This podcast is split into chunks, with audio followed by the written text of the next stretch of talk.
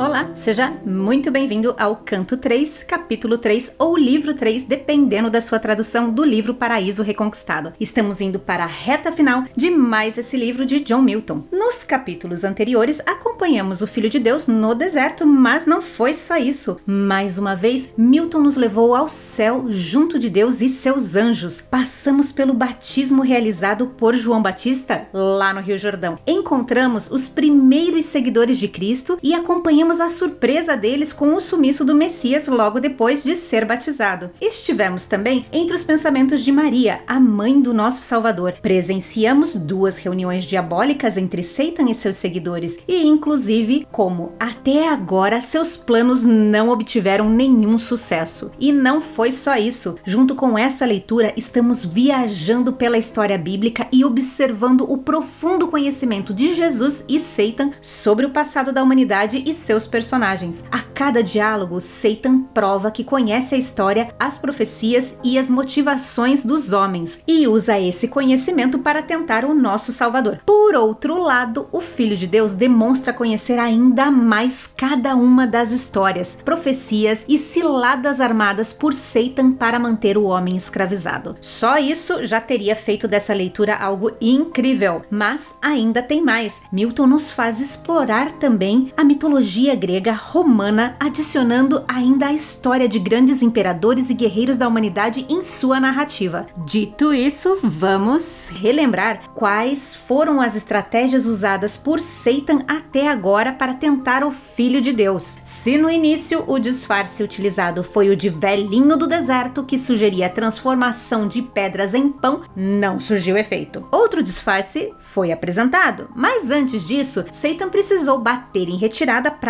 se recuperar do primeiro toco que levou do Messias. E ele até pediu ajuda para bolar um novo plano, mas a sugestão de Belial não agradou e ele mesmo bolou uma nova estratégia e um novo disfarce para tentar o Filho de Deus. Todavia, nesse último capítulo, vimos que ele não se disfarçou sozinho e foi com reforços também disfarçados. Se o velho pobre não colou, a última aparição foi de um homem que parecia ter vivido numa cor corte, muito bem vestido e bastante persuasivo. Ainda assim, de nada adiantou. Mais uma vez, os seus argumentos falharam miseravelmente e não foram capazes de fazer com que o Messias nem sequer considerasse a possibilidade de aceitar as suas ofertas. E olha que Jesus estava com fome e Satan apresentou um banquete dos deuses, com participações especiais do que Satan chamou de criaturas do ar, mas sabemos quem eram, e que estavam lá para servir e entreter. De derrota. Mais uma para a conta dos anjos caídos. Então, se você se recorda, depois de retirar o banquete, resta no deserto apenas Jesus e Satan, onde o tentador continua exercendo seu papel e buscando maneiras de fazer com que Jesus siga as suas ideias ao invés de ouvir o seu pai. E olha que essa deveria ser uma tarefa difícil mesmo. Pensa, o filho de Deus está lá jejuando e já sentindo fome, tentando se conectar com a vontade de seu pai e lá está Satan que não fecha a boca, matraqueando, discursando, mentindo, ofendendo e falando mais do que o homem da cobra. Difícil, né? Mas Jesus está se saindo muito bem e de fato parece ter uma mente elevada, visto que nem o banquete e nem os argumentos de Satan parece fazer nenhum efeito nos pensamentos e na vontade do Messias. Tipo, não é como se Cristo tivesse que pensar em algo para refutar o que Satan diz. Quando ele escuta muitas propostas feitas pelo diabo, aquelas palavras para Jesus não precisam ser refutadas, pois elas são vazias e sem sentido. É como se você estivesse em uma biblioteca procurando um livro raro e Satan perguntasse se você quer uma caneca. E até quando Satan parece entender que ele deve oferecer um livro para quem está numa biblioteca, ele oferece sempre o livro errado. Afinal, como ele pode oferecer algo que ele desconhece? Ao cair do céu, as grandes virtudes de bondade verdade parecem ter se perdido, fazendo com que ele não consiga se conectar com a mente de Cristo, assim como ele faz com a mente humana. Lembrando que, desde a desobediência no paraíso, a humanidade perdeu a sua essência inicial e atualmente é escrava do pecado, fazendo com que Satan facilmente se conecte a ela. Mas isso não está acontecendo com aquele que foi apontado por Deus como seu filho, lá no batismo realizado por João no Rio Jordão. Porém, Satan não parece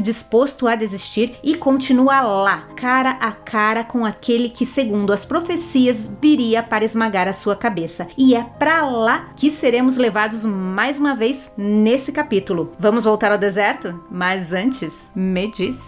E aí, tá preparado? Então fica confortável e vem comigo.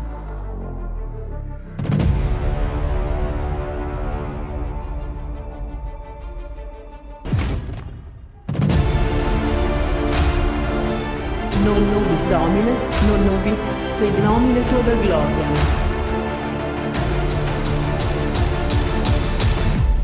Paradise Regained by John Milton.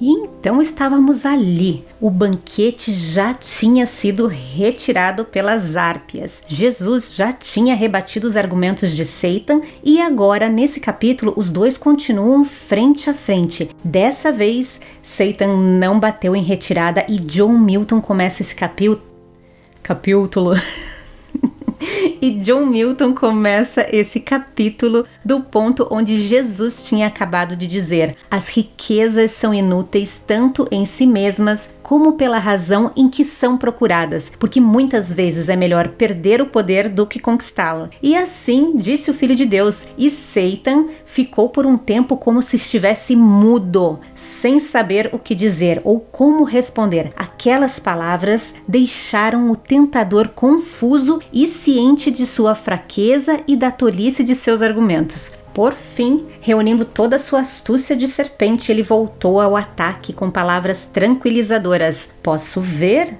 que você sabe das coisas que são boas de se saber e você também consegue dizer aquilo que se deve dizer. Faz aquilo que deve fazer. Suas ações combinam com suas palavras e suas palavras refletem verdadeiramente o seu grande coração. E o seu coração contém a quantidade perfeita de bondade, sabedoria e justiça. Se reis e nações pedissem o seu conselho, seu conselho seria como a sabedoria de Urim e Tumim, essas gemas oculares no peitoral de Araão das línguas infalíveis. E aqui vamos fazer a nossa primeira pausa para saber mais sobre essas pedras chamadas de Urim e Tumim. Então vamos começar lá na Bíblia. Urim e Tumim eram pedras que no Antigo Testamento eram utilizadas para consultar a vontade de Deus, como podemos ver em Números 27. E ali Deus está relembrando Moisés que ele não irá entrar na terra prometida por conta daquele incidente ocorrido lá no deserto de Zim. Ao que Moisés responde: que o Senhor, o Deus que a todos da vida, designe um homem como líder desta comunidade para conduzi-los em suas batalhas, para que a comunidade do Senhor não seja como ovelhas sem pasto. Então o Senhor disse a Moisés: Chame Josué, filho de Num, homem em quem está o Espírito, e imponha as mãos sobre ele. Faça-o apresentar-se ao sacerdote Eleazar e a toda a comunidade, e o comissione na presença deles. Dele parte da sua autoridade para que toda a comunidade de Israel lhe obedeça. Ele deverá apresentar-se ao sacerdote Eleazar, que lhe dará diretrizes ao consultar o Urim perante o Senhor. Josué e toda a comunidade dos israelitas seguirão suas instruções quando saírem para a batalha. Isso está lá em Números 27, de 15 a 21. E eu fiquei curiosa sobre essas pedras, porque elas seriam tipo pedras da sorte. Bem, eu procurei essas informações nas bíblias de estudo que eu tenho aqui, tanto nas cristãs como na judaica, e não encontrei muita informação sobre elas, e faz sentido, já que na Bíblia não há relatos de como elas funcionavam. Contudo, eu gostei bastante do texto que eu encontrei no site Estilo e Adoração, que explica que, segundo os relatos da Bíblia, o uso do Urim e Tumim ficou restrito apenas a um determinado período do Antigo Testamento, talvez até antes do cativeiro babilônico. Isso porque o livro de Esdras indica que no pós-exílio não havia sacerdote com Urim e Tumim. E já no Novo Testamento não encontramos qualquer referência ao uso do Urim e Tumim. E por que eu resolvi procurar mais sobre essas pedras que serviam para consultar a vontade de Deus? Porque eu me lembrei que na leitura do Paraíso Reconquistado, Jesus disse para Satan que após a vinda dele nenhum tipo de oráculo seria permitido. Lembra disso? E olha só, o mesmo site, Estilo e Adoração, adiciona. Uma vez que o Espírito Santo veio no dia de Pentecostes e também a escritura foi completada, não há mais nenhuma autorização da parte de Deus para que os cristãos possam buscar entender a vontade divina pelo lançar de sortes através de qualquer objeto, mesmo que fosse pelo misterioso Urim e Tumim. Isso significa que o uso do Urim e Tumim era algo temporário e limitado, e hoje todo cristão pode identificar e reconhecer a vontade de Deus pela ação do Espírito Santo que lhe guia em toda a verdade. O Espírito Santo que habita naquele que crê ilumina o seu entendimento para que ele possa compreender a perfeita, completa e suficiente revelação divina na Escritura. Gostei bastante de como essa explicação parece se encaixar bem naquela passagem em que Jesus, aqui no Paraíso Reconquistado, fala sobre a não mais utilização de oráculos. E agora que já sabemos mais sobre essas pedras e temos essas informações interessantes que nos conectam com o que Jesus disse sobre os oráculos, oráculos, vamos retornar à história. Satan continua falando com Jesus que ele era mais sábio que as pedras de Urim e Tumim e mais sábio do que os antigos videntes. E diz assim: se você fosse chamado para as ações que pudessem exigir o uso de exércitos, o seu comando seria tão grande que nada no mundo poderia resistir a você ou sobreviver em batalha, mesmo que você tivesse apenas alguns soldados. Então, por que você está escondendo essas virtudes divinas? Vivendo em uma vida reclusa ou se escondendo neste deserto selvagem? Por que priva a terra do privilégio de admirar os seus feitos e priva-se da fama e glória, a recompensa que tanto inspira os maiores espíritos, os mais puros e celestiais que desprezam todos os outros prazeres. Considerar tesouros e dinheiro como sujeira, rejeitar todos os títulos e poderes, exceto este mais alto? Lembrando que você não é tão jovem, você tem mais do que idade suficiente para fazer o que deve ser feito. Veja só, antes que chegasse a sua idade, Alexandre conquistou a Ásia e segurou o trono da Pérsia em suas mãos. Bom, aqui vamos fazer uma pausa rápida para ver o que as notas de rodapé nos dizem. E eles dizem o seguinte: sobre a idade, de acordo com o Evangelho de Lucas 3:23, Jesus na época do batismo tinha 30 anos de idade e Alexandre teria conquistado o reino da Pérsia aos 25 anos. Sabe aqueles posts de internet que aparecem para te deixar mal do tipo menino de 6 anos faz seu primeiro milhão desenvolvendo joguinhos para celular e você está ali com 30 anos se batendo para pagar os boletos do seu carro? Bom, é tipo isso que Satan tá tentando fazer aqui. Agora vamos retornar à história porque ele não para. E aí ele cita também o jovem Cipião e ele diz assim: até mesmo o jovem Cipião, mais novo do que você, já havia derrotado os cartagineses. E aqui vamos fazer uma breve pausa porque esse Cipião é aquele Cipião já citado que é o Públio Cornélio Cipião africano, que nada tinha de africano, ele era romano. Bom, conta que Cipião, com 27 anos, já desfrutava da vitória contra os cartagineses na Espanha e foi lá que ele ganhou aquela linda prisioneira espanhola, porém ele acabou devolvendo para o seu noivo. Lembra da história? Bom, então vamos retornar porque Satan não para. E diz: Antes da sua idade, Pompeu já havia vencido o rei da Grécia e cavalgava triunfante. E aqui vamos fazer mais uma pequena pausa, porque essa é uma mentira de Satan, porque na verdade, quando Pompeu derrotou o exército de Mitrídates, ele já estava por volta dos 40 anos. Satan fica assim, ele joga uma verdade, uma verdade, uma mentira, uma verdade, para que você não consiga raciocinar, sabe igual político que fica jogando um monte de números e você fica tentando fazer os cálculos mentalmente e, e aí o tempo já foi? Então, é tipo isso. essa é a estratégia de Satan aqui. Retornando à história, Satan continua dizendo: mas a idade, com seus julgamentos maduros, não acalma o desejo de glória, mas aumenta. O grande Júlio, a quem todo mundo agora admira, queria mais glória à medida que envelhecia e chorou por ter vivido tanto tempo sem ela. Mas não é tarde demais para você. E aqui, rapidinho, vamos lá saber mais sobre essa história de Júlio César chorando ao ler sobre a vida de Alexandre. Então, Plutarco, um filósofo grego, historiador e sacerdote no templo de Apolo em Delfos, escreveu sobre a vida de César. E lá ele conta como César chorou ao ler sobre a vida de Alexandre e, ao ser perguntado por que de tal reação, César respondeu que tinha motivos justos para chorar, enquanto ele, César, nada havia feito. Retornando à história, nosso Salvador nem se abalou com o menino de seis anos milionário. Brincadeira.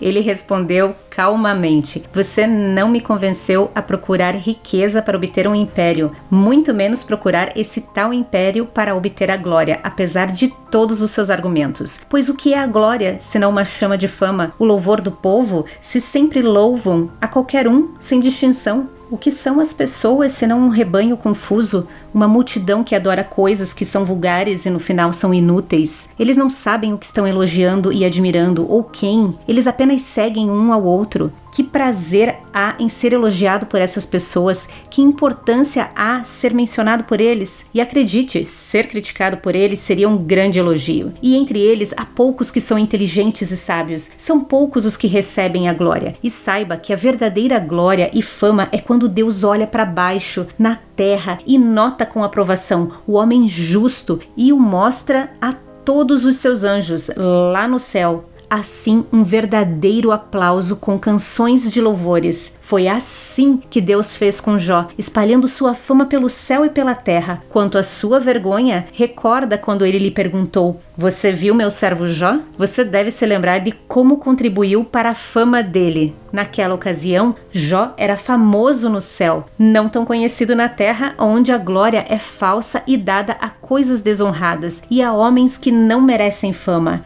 Saiba que aqueles que pensam que é glorioso conquistar através da opressão invadindo países estão errados. O que essas pessoas fazem, exceto roubar, saquear, queimar, massacrar e escravizar nações pacíficas próximas ou distantes. Aqueles que são feitos prisioneiros merecem a liberdade mais do que aqueles que os conquistaram. Isso porque em suas conquistas deixaram para trás nada além de ruínas por onde passaram. Não contribuem, ao contrário, destroem todas as obras de paz esses dos quais você fala estão cheios de orgulho e insistem em ser chamados de deuses, benfeitores da humanidade, salvadores e querem ser adorados nos templos com sacerdotes e sacrifícios. Um é filho de Júpiter, o outro é filho de Marte. A morte virá para todos e mostrará que eles mal são homens, uma vez que estão chafurdando em vícios animais e retorcidos. E qual o resultado final para eles? Violência ou morte vergonhosas. Serão seus justos desertos. E aqui uma breve pausa para as notas de rodapé que nos diz o seguinte: que quando Jesus está falando sobre chafurdar em vícios, ele está se referindo ao Alexandre mencionado por Satan, pois Alexandre o Grande era reconhecido por beber demais. Retornando à história, Jesus continua: Mas se há algo de bom na glória, pode ser obtido de maneira muito diferente, sem ambição, guerra ou violência, por atos pacíficos, por grande sabedoria, com paciência e sobriedade. Eu menciono novamente aquele que se tornou famoso em uma terra e um tempo esquecido, ao tolerar os seus assaltos, suportando-os com tanta paciência. Quem agora não fala o nome de Jó com admiração? E o que dizer do pobre Sócrates? Quem mais seria tão memorável através de seus ensinamentos e do que ele sofreu por ensinar, sofrendo uma morte injusta por causa da verdade? Agora ele é tão famoso quanto os conquistadores mais orgulhosos. E aqui, falando sobre Sócrates, uma pequena pausa, porque provavelmente você já conhece Sócrates, esse filósofo grego, através de sua frase: Só sei que nada sei. Sócrates buscava o conhecimento e a verdade, e era difícil sair de uma discussão com ele sem parecer ignorante. Isso começou a incomodar pessoas influentes até que ele foi acusado de não reconhecer os deuses do Estado, introduzir novas divindades e corromper a juventude. Por esses crimes, ele foi condenado à morte. E é sobre isso que Jesus está falando e ele retorna. Ainda que se por fama e glória algo for feito, de qualquer modo, ele sofreria. Veja, se o jovem Cipião tivesse libertado o seu país de Aníbal só por causa da fama, sem se importar com o que a liberdade representaria para o seu povo, as suas ações se tornariam sem valor, fazendo com que aquilo que o homem faz se perca em sua vã e fútil recompensa, mesmo que essa fama faça com que as pessoas estejam falando bem dele. Ainda assim, teria perdido valor. Devo buscar então a glória como os homens fúteis buscam, muitas vezes não merecidas? Não procuro a minha glória, mas a glória daquele que me enviou. E aqui, aquela pausa rápida para as notas de rodapé sobre a glória daquele que me enviou está em João 8,50, em que Jesus diz: Não estou buscando glória para mim mesmo, mas a quem a busque e julgue. Retornando à história, murmurando o tentador lhe respondeu: Não pense tão pouco da glória. Nisto você é muito diferente de seu grande pai. Ele sim procura a glória e ele fez tudo para a sua glória. E aqui uma pausa bem rapidinha para conferirmos em Apocalipse, que diz assim: Tu, Senhor e Deus nosso, és digno de receber a glória, a honra e o poder, porque criaste todas as coisas, e por tua vontade elas existem e elas foram criadas. Isso está em Apocalipse 4:11. Vamos retornar à história. Porque Satan continua dizendo que Deus fez tudo para sua glória e ordena e governa todas as coisas. Ele não está feliz no céu sendo glorificado por todos os seus anjos. Ele quer também a glória dos homens, de todos os homens, bons ou maus, sábios ou insensatos. Ele não vê diferença, não faz nenhuma exceção. Ele quer isso de todas as nações, sejam judeus, gregos ou bárbaros, e não rejeita nada. Ele ainda pede glória de nós, seus inimigos declarados e já julgados ao que o nosso Salvador lhe respondeu fervorosamente, e é com razão, visto que ele criou tudo, embora não principalmente para a glória, mas para mostrar a sua própria bondade e mostrar que ele dá gratuitamente a cada alma. Então, o que ele deveria esperar deles? Algo menos do que a glória e o louvor? Isto é um agradecimento, isso é algo pequeno, fácil e disponível, uma forma de pagamento que até aqueles que nada têm a oferecer são capazes de dar. Agora, o que você me diz daqueles que, além de nenhuma gratidão, oferecem ainda desprezo, desonra e abuso? Satan, acho que essa foi para você, presta atenção. Jesus continua: esse seria um pagamento duro, um retorno impróprio por tanto bem, tanta bondade que recebeu gratuitamente. Mas por que o homem procuraria glória quando nada é dele e nada lhe pertence? Mas condenação, desgraça e vergonha daquele que, por todas as coisas boas que recebeu, tornou-se um traidor de Deus, ingrato e falso, e assim poluiu todo o verdadeiro bem que existia em si mesmo. Mas blasfemamente ele agora quer tomar aquilo do que é de Deus por direito? No entanto, Deus é tão generoso, tão cheio de graça, que qualquer um que trabalha para sua glória e não a deles receberá a glória por ele. Assim falou o Filho de Deus, e mais uma vez Satan não teve resposta. Ele ficou atordoado, culpado pelo reconhecimento de seu próprio pecado. Olha só, aquele que é reconhecido por ser o acusador do homem agora precisa ficar face a face e também encarar o seu próprio pecado. Vamos continuar porque Satan, ele mesmo ávido pela glória, havia perdido tudo. Porém, entretanto, contudo e todavia, o acusador logo pensou em outro argumento. Diga o que quiser sobre a glória, Você pode pensar, vale a pena buscar ou não? Deixe ir, mas você nasceu para governar um reino, destinado a sentar-se no trono de seu antepassado Davi. Ele é seu ancestral por parte de mãe, embora sua herança esteja agora em mãos poderosas. Vamos dar uma pausa para entender sobre o que Satan acabou de dizer que Jesus ele é descendente de Davi por parte de mãe. Vamos lá. Olha que interessante. Tanto os evangelhos de Mateus como Lucas narram a genealogia de Jesus, só que elas são diferentes. Em Lucas, diz: Jesus tinha cerca de 30 anos de idade quando começou seu ministério. Ele era como se pensava, filho de José, filho de Eli, e vai até chegar Adão, o primeiro homem.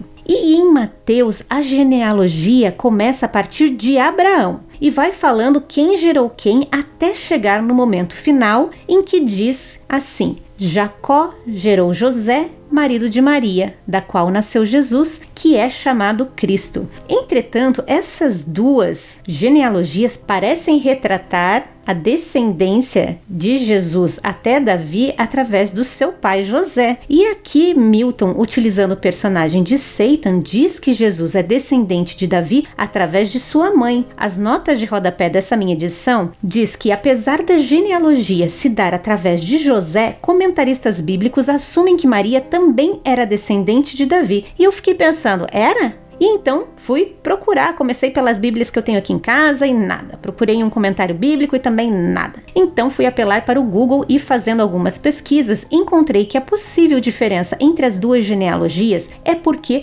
uma narra a genealogia de Maria até Davi e a outra de José até Davi. Parte dos artigos que li dizem que Mateus narra sobre José e Lucas sobre a descendência através de Maria.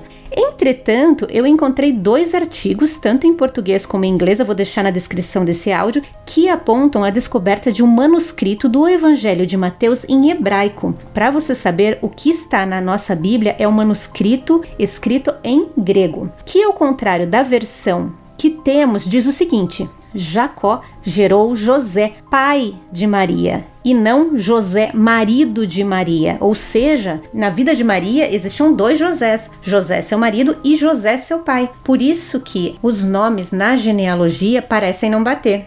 A descoberta desse manuscrito comprovaria que Mateus traça a linhagem biológica de Jesus através de Maria e Lucas apresenta a linhagem legal através de seu pai José.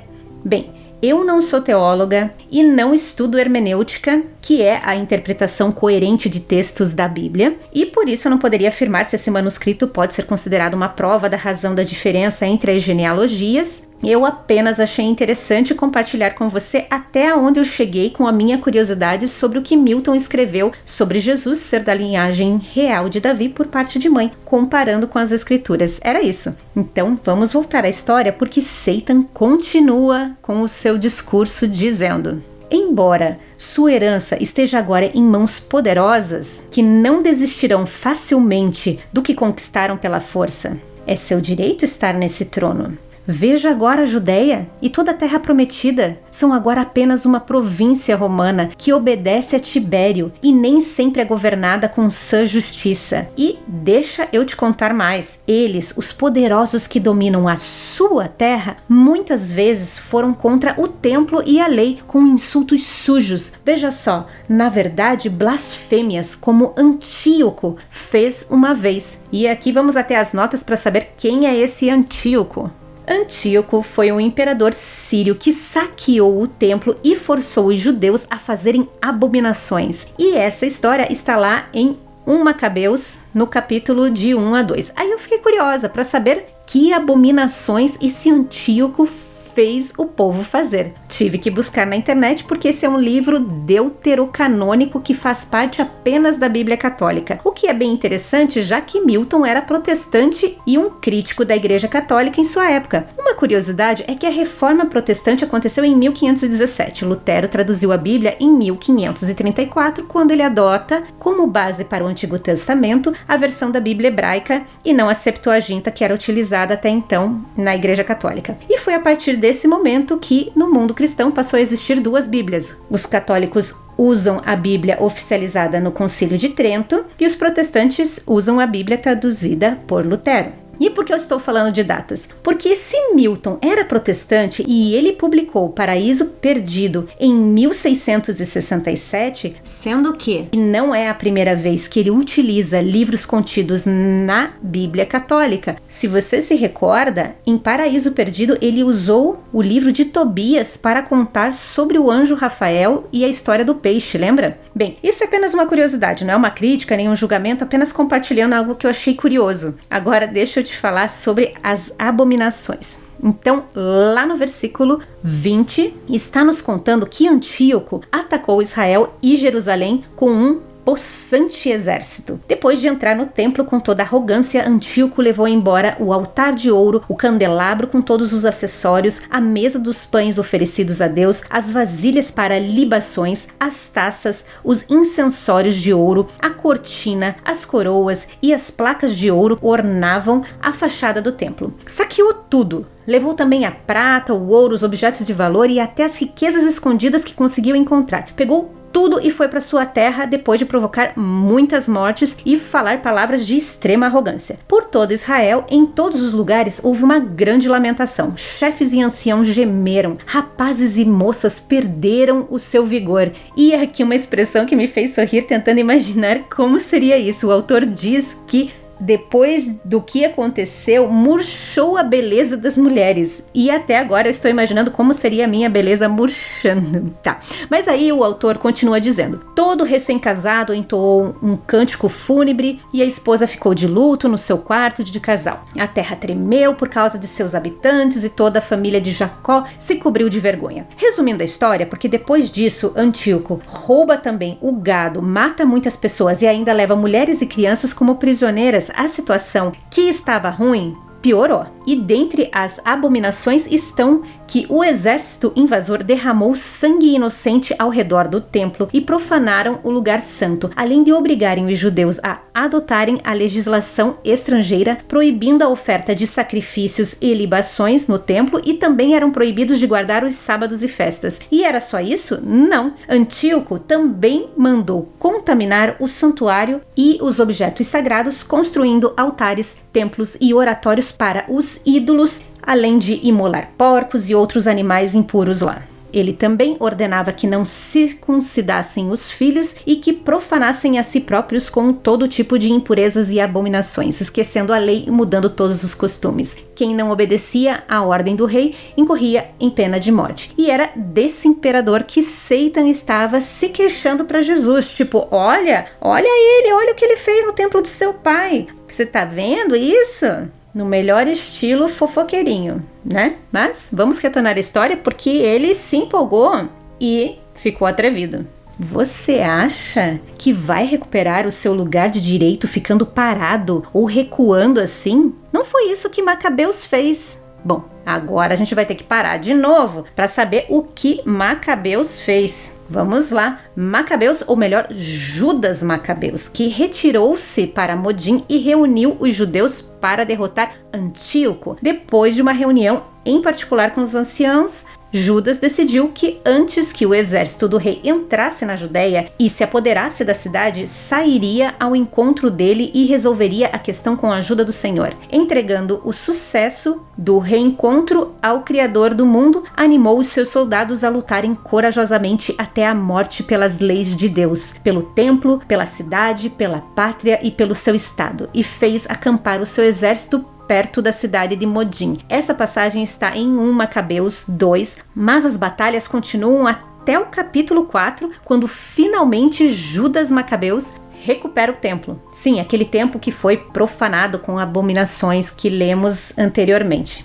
Agora vamos retornar à história, porque Satan está mostrando como Judas Macabeus tinha iniciativa, dizendo que ele foi para o deserto, mas não como Jesus. Macabeus foi armado. Ele saiu para derrotar um rei poderoso, e não apenas uma, mas várias vezes. E embora Macabeus fosse descendente de sacerdotes, ele recuperou a coroa e o trono de Davi. Tipo, você aí parado no deserto, desarmado e sem fome, e Macabeus, olha lá, bem mais rápido que você, meu filho. Satan está empolgado e continua dizendo: se reinos não é o que te move, deixe-se guiar pelo zelo e o dever com o teu povo. O zelo e o dever não demoram, mas estão sempre atentos à sua oportunidade. Estas são as coisas que devem levá-lo adiante: zelo pela casa de seu pai e seu dever em libertar o seu país da escravidão dos pagãos.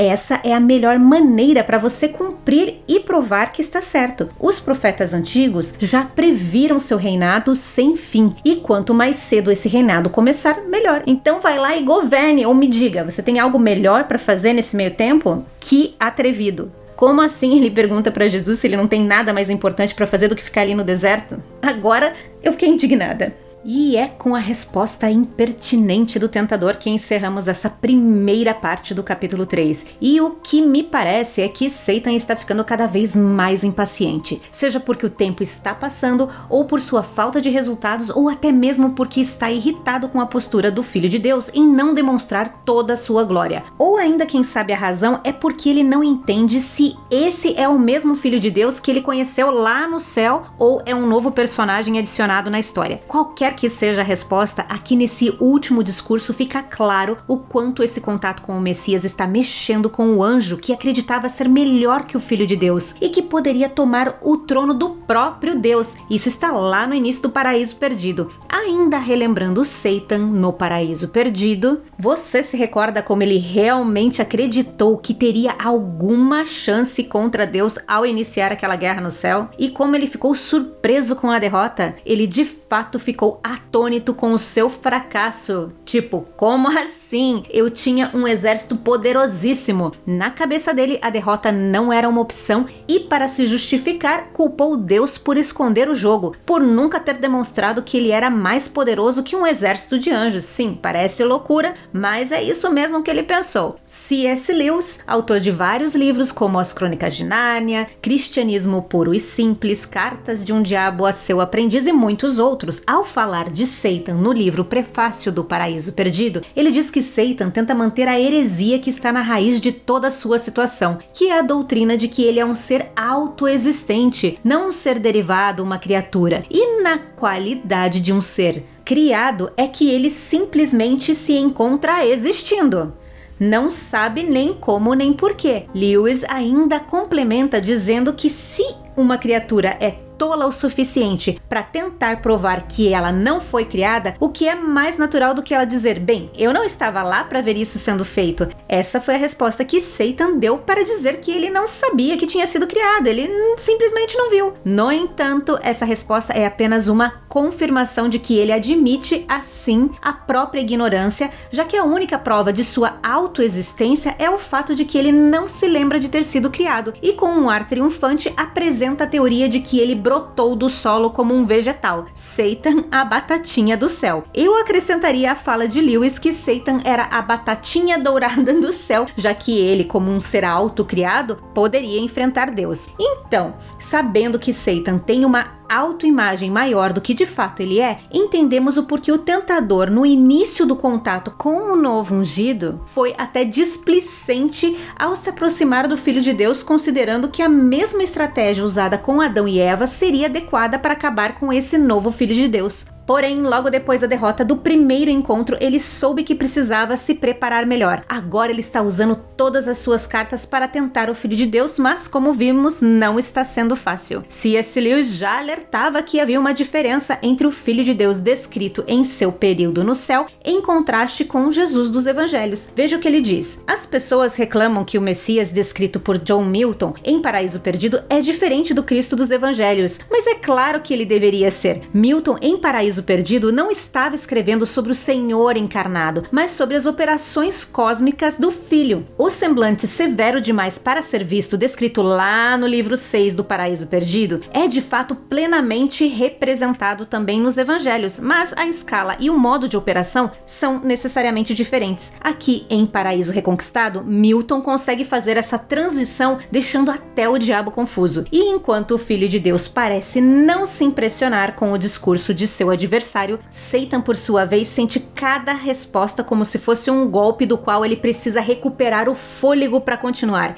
E é com esse recuperar de forças do inimigo que terminamos por aqui e nos reencontramos na última parte do capítulo 3 de Paraíso Reconquistado, lembrando que já passamos da metade da história e estamos indo rumo ao encerramento. Te espero no próximo áudio. Até lá! Lembrando que esse não é um audiolivro, mas a minha interpretação da história. Se você ficou curioso sobre a história do paraíso reconquistado contado aqui, não deixe de ler a versão original. A edição em inglês utilizada por mim é da editora Modern Library de 2012. Confira na descrição deste áudio todas as informações sobre essa edição que serviu como base para eu te contar essa história. Por hoje, ficamos por aqui, mas te espero nos próximos áudios. Até lá, fui!